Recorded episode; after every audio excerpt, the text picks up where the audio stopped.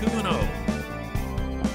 They've won both games they've played. So fire everybody, cut everybody, change everything, do away with. Ugh. Is there any fan base anywhere like Steelers Nation that's so overwhelmingly, not universally, but overwhelmingly negative and filled with anger? If there is, I have not encountered it and hope never to. Good morning to you on that happy note. Good Monday morning. I'm Dan Kovacevic of DK Pittsburgh Sports, and this, the newly reborn DK Sports Radio Podcasting Network. If you're a subscriber to DK Pittsburgh Sports, and I certainly hope that you are, you can check out my rather lengthy, detailed, and firsthand reporting based column. I was at Heinz Field, asked a lot of questions after the game, saw a lot of things that I liked, saw a lot of things that I didn't like. But there's nothing that I like less or that I understand less than the vicious, nasty criticism that follows wins from some people in this fan base. And, and some of it, look, is just purely aimed at, at Mike Tomlin. He's just never going to be good enough for some people. Whatever he did in terms of playoff success was too long ago for some people, and they just legitimately don't like him. Other people don't like him for reasons that I'm not prepared to discuss on this segment. I hope that's a very small minority. But my goodness, it just doesn't stop. It doesn't stop.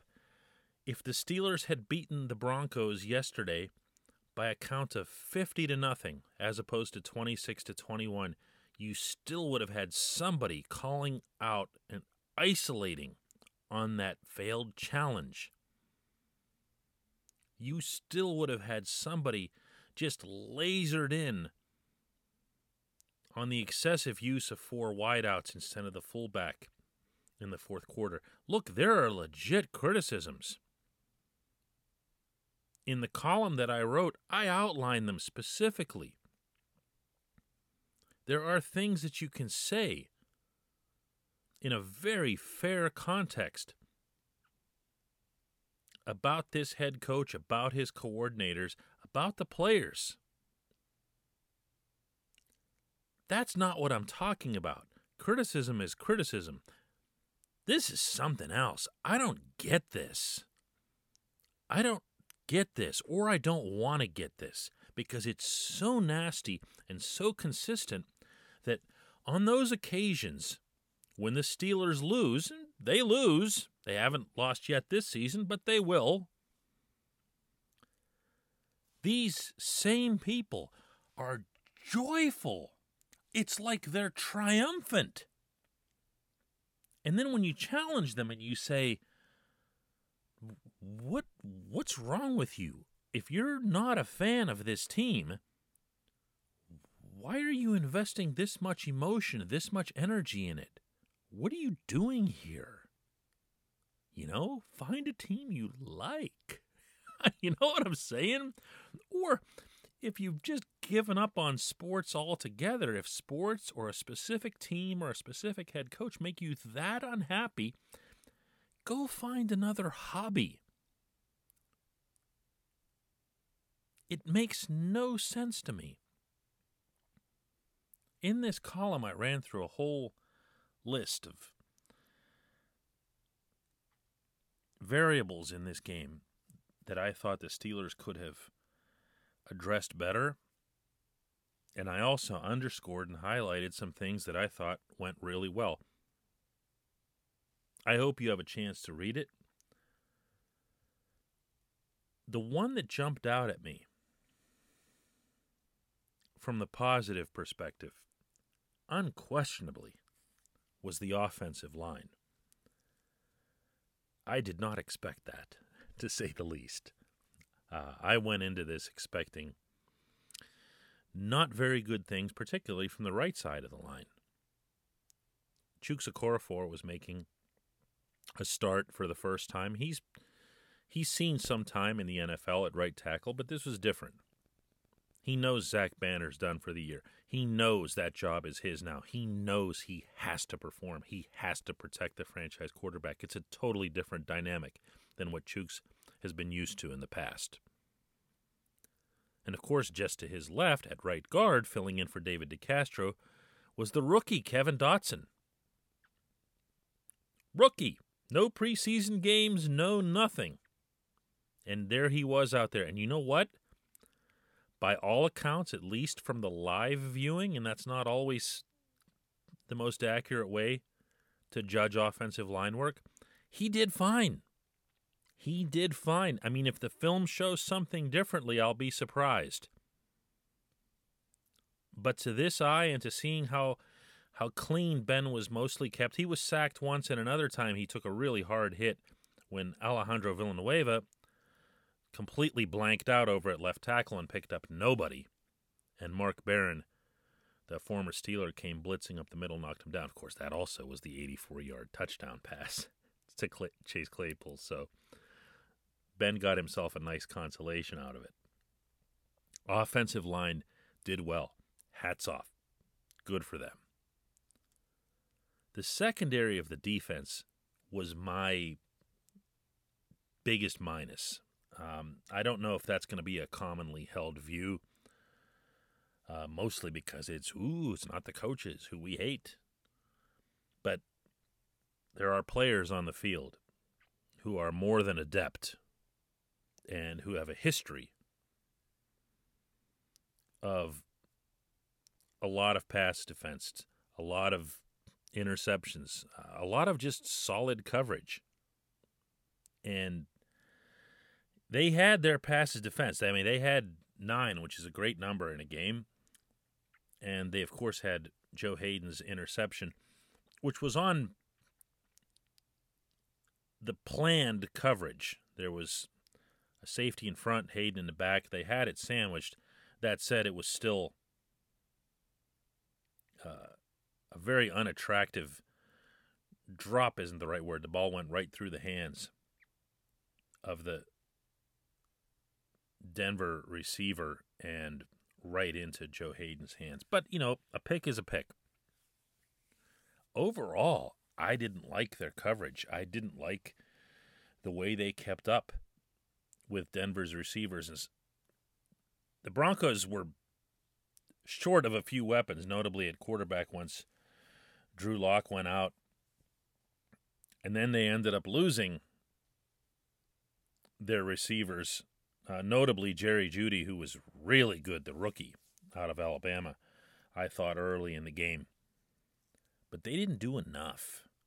Now, can you excuse them to an extent because they spent so much time at the line of scrimmage, especially Mike Hilton? Mike Hilton might as well have been like lined up like Kevin Greene used to, just that one dimensional player. that just chases after the quarterback. That's how often he was in the Denver backfield. But as everyone saw, the Steelers ended up winning the game, sealing the game on Terrell Edmunds being a guy right up at the line, blitzing and recording the 11 yard sack that turned the ball over on downs. I was happy for Terrell. I, I th- this kid, I keep telling you this. He's he's somebody that you'd like and you'd respect if you got to know him a little bit. Uh, he's been focused, maybe too much, but on trying to create some splash. He's on a defense that does splash. That's what they do. They take some risks, they take gambles, they go after the QB the way they did yesterday, and they're going to get burned. But Terrell did it. And yeah, he went unblocked, but he got back there and he did the job. Here's what he had to say when I brought it up. Man, it felt great. Um, I knew I could do it. I'm just still out here. I'm going hard every day in practice. And when the time presents itself, go out there, make a play. Um, my teammates, they know I can make the play. So we're just going out there, we're playing our football, and anyone on the defense can make a play anytime. But that opposing time, it was me. So thankful for it. Nice, right. Good Good for him. Good for him. I'm sure there are Steelers fans who are happy for him. I'm sure there are Steelers fans who are happy, like happy people in general. And again, I don't mean to paint everybody with the same brush. I'm also sure there are people that are really, really miserable human beings in life, let alone being football fans. I didn't like what I saw of the secondary. I have faith that they'll get better because they've been better. Joe Haden won't give up the deep ball the way he did yesterday. Steven Nelson won't be anywhere near as soft as he was in one on one coverage yesterday. Minkah Fitzpatrick has yet to really have his presence felt through these first two games.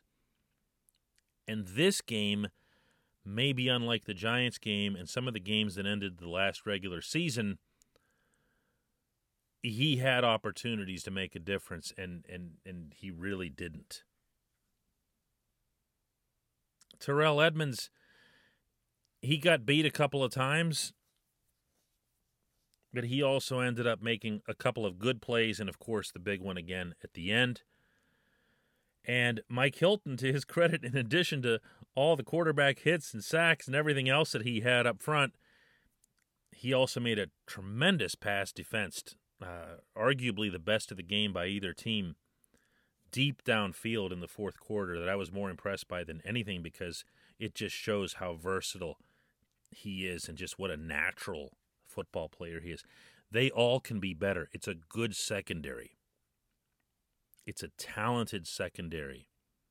It's a secondary that's obviously armed enough to be up at the line and make other kinds of impact, but ultimately they have to cover better than they did yesterday.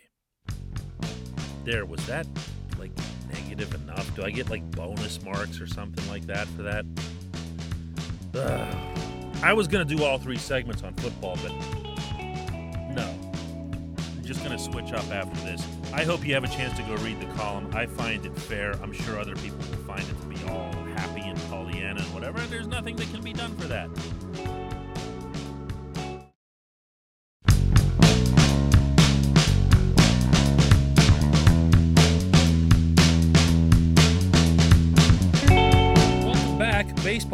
Promised. The Pirates lost yesterday to the Cardinals 2 to 1 at PNC Park. Joe Musgrove pitched a lot better in putting up six zeros. And Derek Holland, who is terrible at pitching, came in and gave up a two run homer to Yadier Molina to account for St. Louis's winning runs. And yippee. Uh, the Pirates have seven more games left on their schedule beginning tonight at 705 against the Cubs, also at PNC Park. They'll finish up next weekend up in Cleveland.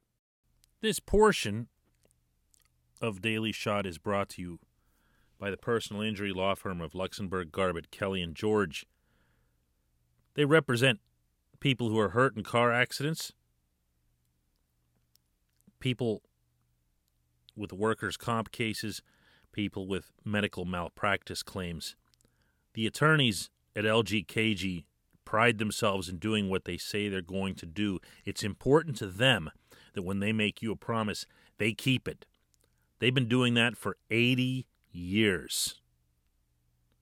LGKG has offices in Cranberry, Newcastle, Beaver Falls, Butler, and Ellwood City, but you can find out everything that you need to know about them online at lgkg.com or by giving them a call. I'm going to give you the number twice 888 842 5454.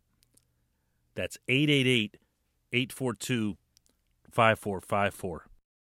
But my baseball thoughts, scattered as they are these days with the Pirates just a week away from being done mercifully with this 2020 season, go back to Saturday night at PNC Park when Mitch Keller was throwing a no hitter through six innings. And by the time he got through four or five, definitely in the sixth. I'm cringing. I'm cringing. Not because I think he's going to blow the no hitter. He never had a chance at a no hitter. But because I'm picturing someone somewhere is going to be really, really irrationally upset when he's not allowed to finish this thing. So I'm kind of, in a backward way, pulling for one of the Cardinals to just drop one in somewhere so that we can avoid that. No such luck. No such luck. Six innings expire. Derek Shelton walks over to Keller, tells him something he already knew, which is that he wasn't continuing.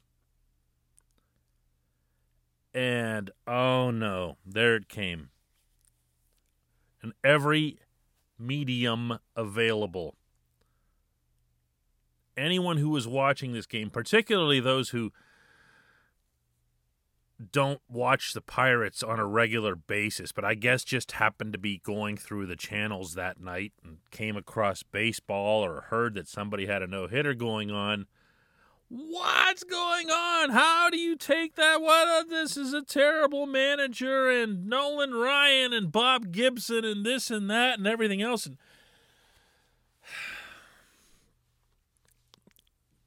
let's clear a couple things up first, in terms of facts,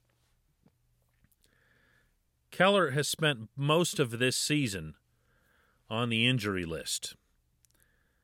In his second start of the season, he pulled an oblique muscle in his left side. You can say that's not an arm injury, but as any pitcher who has ever pitched at any level of pitching can attest, any upper body injury that you have risks doing something negative to your arm because it's going to mess with your motion. It's going to mess with your delivery. And whether you're thinking about it or not, your arm is going to adjust funny and you risk a far more serious injury. Okay? This was Keller's second start back from being off the injury list for more than six weeks. Second start back. When a player returns from an extended absence, that player is always assigned a highly specific program by the team's medical staff and by the athletic trainers. When it's a pitcher, that involves rigid pitch counts. These are not arbitrarily up to the manager. In fact, they're not up to the manager at all. At all. It's not 1950 anymore. It's just not how it works, where the manager just says, you know what, let's let him tough it out. The manager is told, not advised, not recommended, told before the game this pitcher is not to go more than this many pitches. Now, understanding that a pitcher is in a situation where, you know, he has a batter at the plate or he has, uh, you know, an inning that he can go into. It doesn't have to be exactly that pitch. It's not weird. But the manager is given a range and that manager is ordered ordered to adhere to it. A few years back, some of you might remember this. The Pirates fired, this was under Neal Huntington and Kyle Stark, a minor league manager who didn't listen to them and their pitch count, and he was off by less than five. Why? Because the pitcher was coming back from an injury. And the manager prioritized the situation over the health of the player. Dude was fired. On the spot, they called him on the phone and told him he was fired. Like he's sitting in his office and they told him he was fired from afar. That's how seriously this is being taken. It's not up to the manager. So anybody who was waving their fist at Derek Shelton and thinking that, wow, you know, it's a no hitter, let the kid tough it out, let the kid feel good, let me feel good because I'm watching this and it's been such a miserable season and I was finally into something. Doesn't matter. None of this stuff matters. None of this is remotely relevant compared to the health of the pitcher. And you should say that evenly about all pitchers, whether they're old journeymen who stink, or, in this case, the only pitching prospect in the entire organization. Meaning Keller. It's like this is only the most valuable arm they have from top to bottom in the entire organization. And people were angry that in his second start back from an extended stay on the injury list, he wasn't allowed to go out there and throw 100, 120, whatever many pitches it would have taken, so that they could have an hour of entertainment on their TV sets. Let's get rid of a couple perceptions now. Those were the facts. Here are a couple perceptions that linger out there that drive me nuts. Pitchers are not less tough than they used to be.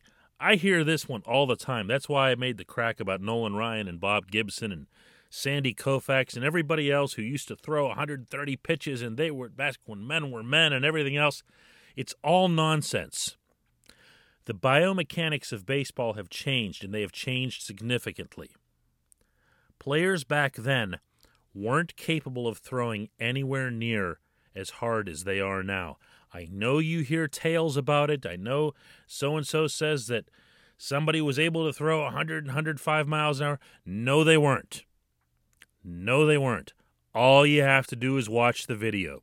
Whether it's black and white, whether it's brown and white, watch the video. That baseball is not arriving at anywhere near the velocity of what even an ordinary pitcher throws today. Dave Littlefield, when he was the general manager, I don't know how I remember stuff like this. This goes back to, like, obviously many, many years ago, once told me in Anaheim on a Sunday morning, he was talking about this, about pitchers' health and everything that's been learned over the years. And again, this was more than a decade ago. And he said something to me that I'm all, all will always stick with me. He said, a pitcher does things that the human body is not meant to do. I'd never really thought of it that way. As he kept going, he said, The human body is not meant to throw overhand. Now, maybe someday, if we all developed into some kind of, you know, super advanced race where everyone had to throw overhand in order to survive in nature. You know, like if that was how you had to like catch food or something. When we all would have gotten really great at throwing overhand, and we would have gradually developed the muscles and the ligaments. And of course, those who were not adept at throwing overhand would have been weeded out. Nature running its course it would have just been the overhand specimens of humans who would have survived. Well, guess what? That never happened. What did happen was huge advancements in baseball pitching biomechanics, players becoming better conditioned than ever before, and players being able to routinely now throw into the mid 90s, upper 90s. It's not a big deal when they do it anymore. It's not even a big deal when they hit 100. Guess what hasn't kept up with that? Ligaments, shoulder muscles. These things go wrong. They're not meant to withstand this action that pitchers are taking. So, on one hand, we want them to throw harder, we want them to throw faster, we want them to use more off speed stuff because it's uh, so effective and so deceiving to the hitter, but at the same time, the off speed stuff is what wears on the elbow ligaments. the curveballs, and so forth, really wears on the elbow ligaments. Elbow ligaments have not gotten stronger. You know why? Ligaments can't be strengthened. It doesn't happen. Muscles can, ligaments can't. When they go, they go. So the only solution that's happened, the only solution that's been put in place of any kind has been trying to measure how many pitches are thrown because that's the one controllable variable and even that as we've seen doesn't work. It's not that effective. It works better than if you didn't have pitch counts but it's not perfect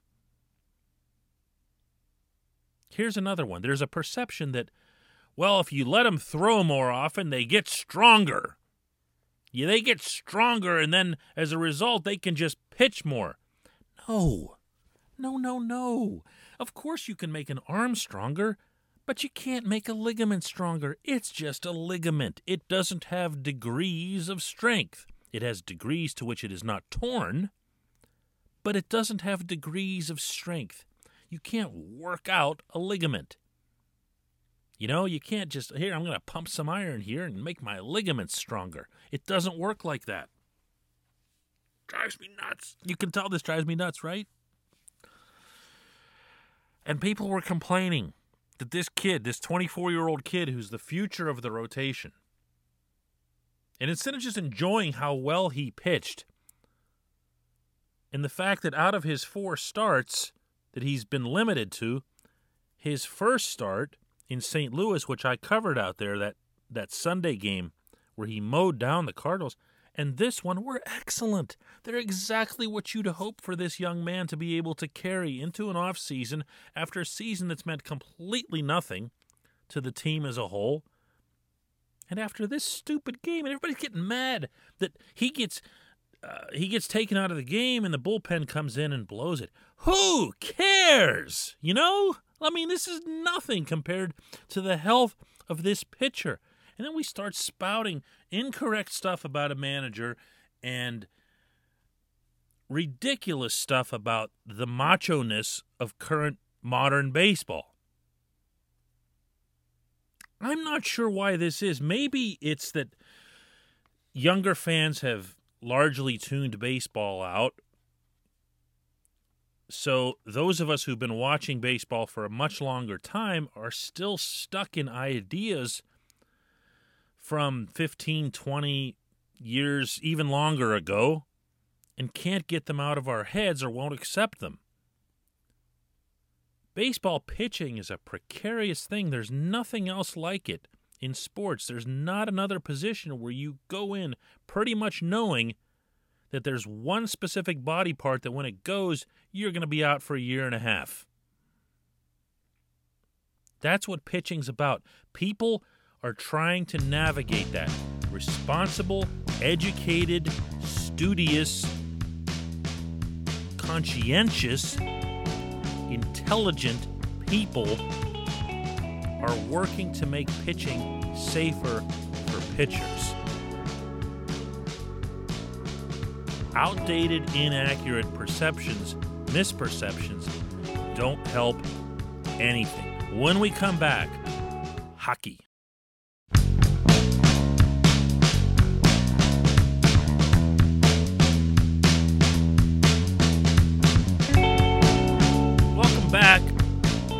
Game two of the Stanley Cup final is tonight in Edmonton.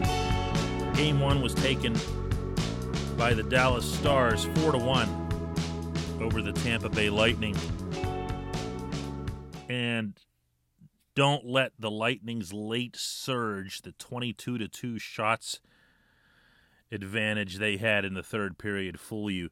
The Stars had this game under wraps from the very beginning. They were much better than Tampa. I don't know that that'll continue consistently through this series. The Lightning are very deep and have a lot of talent, and they've got plenty of moxie of their own. But, but, I'm happy to keep repeating that the Stars have kind of been my team since the beginning of these playoffs. Uh, I didn't predict them to win the cup until after they won the first round, which is really lame, but whatever, right? I've liked what I've seen of them and have made special mention of them all along, so maybe that counts for something. This segment of Daily Shot is brought to you by our friends at the Greater Pittsburgh Community Food Bank. In normal times, one in seven people in our region are in need of food, including one in five children. So now imagine what that is during the COVID 19 pandemic. If you are in need of food assistance, or if you would just like to support the Greater Pittsburgh Community Food Bank, do so by visiting pittsburghfoodbank.org online. Spell out those first three words, no abbreviations. pittsburghfoodbank.org. One dollar can provide enough food for up to five meals.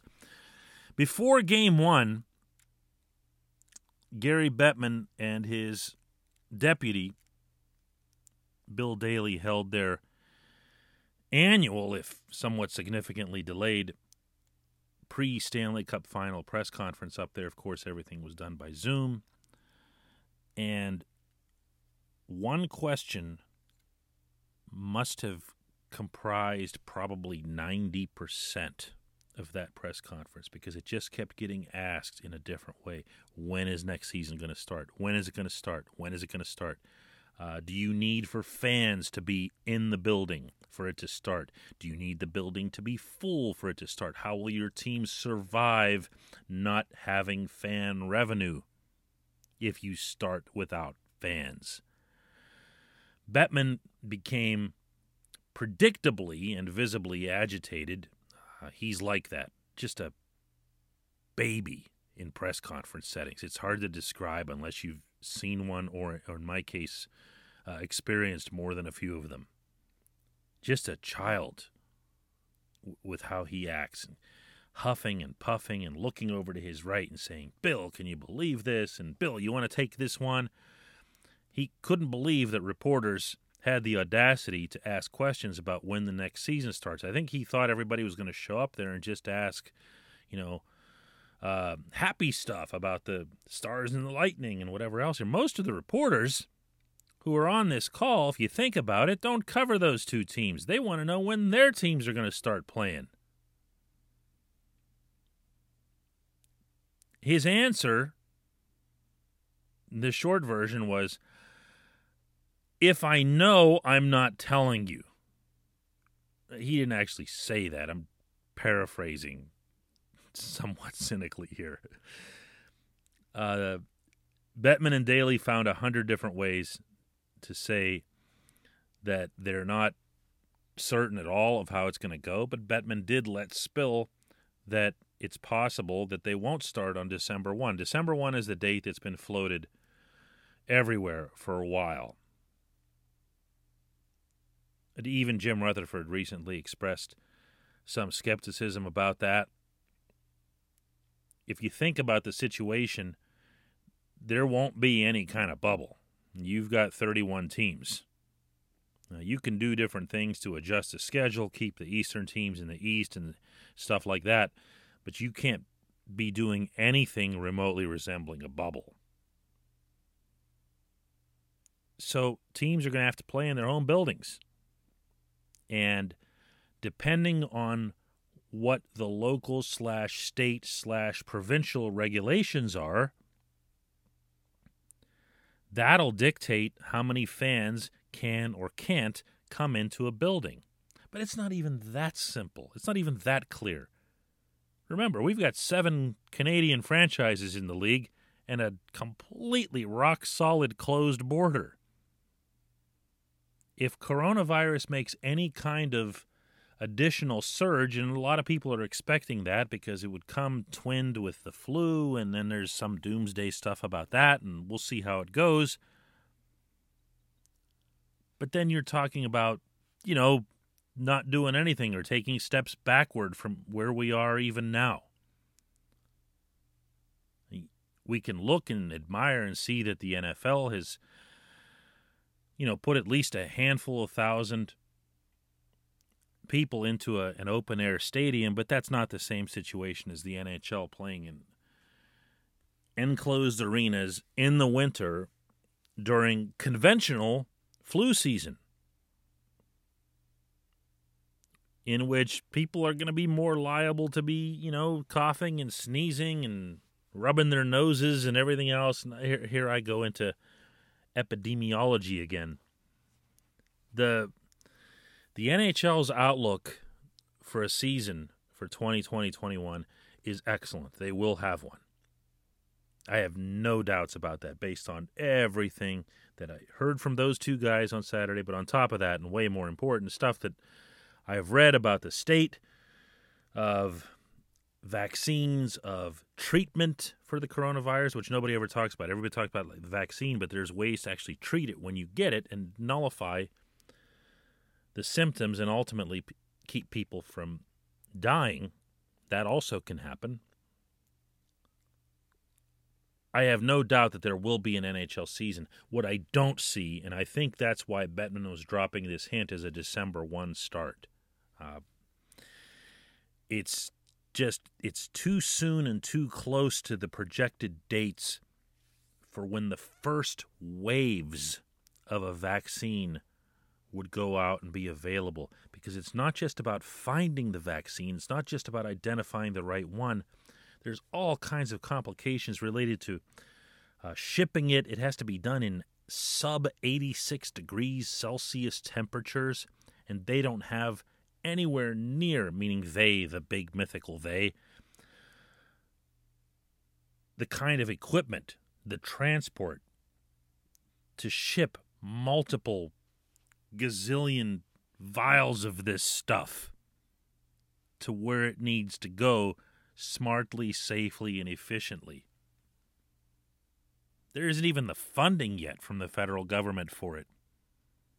As the head of the CDC blurted out the other day, meaning to mass produce the vaccine. So who knows? Who knows? Maybe there will be all kinds of advancements. Maybe there will be some kind of regression. We just don't know. And that was actually, uh, in fairness to Bettman and Daly, that was the the correct and fair and right overriding theme to what they said. They just didn't have to be, well, Bettman in particular. Daly's always pretty cool. But Bettman didn't have to be a, I don't have clean words for it. Whatever he was that day at the press conference. Bottom line, um, if we have hockey again before Christmas, I'll be surprised. I could see this being something that pushes a little bit into the early part of next year. Uh, as Bettman did say, one thing the NHL is very, very open to is that if they start one way, they don't necessarily have to continue that way. Meaning, if they start with a severely limited number of fans, they start uh, with no fans at all, or whatever, it doesn't mean they're married to doing it that way the full way through. The way we've just seen, by the way, with baseball, baseball made a firm commitment 60 games, no fans, that's that. I think it'll be closer to what the NFL's approach is, which is let's just play every single situation every single week by ear. Nonetheless, gonna be a while. We're not gonna see hockey again for several months. So hey, at least you had those four games in August, right? Your front door, your car, your gym locker, your gun. Safety is a habit. Learn more about how to keep guns safe and secure. Visit projectchildsafe.org.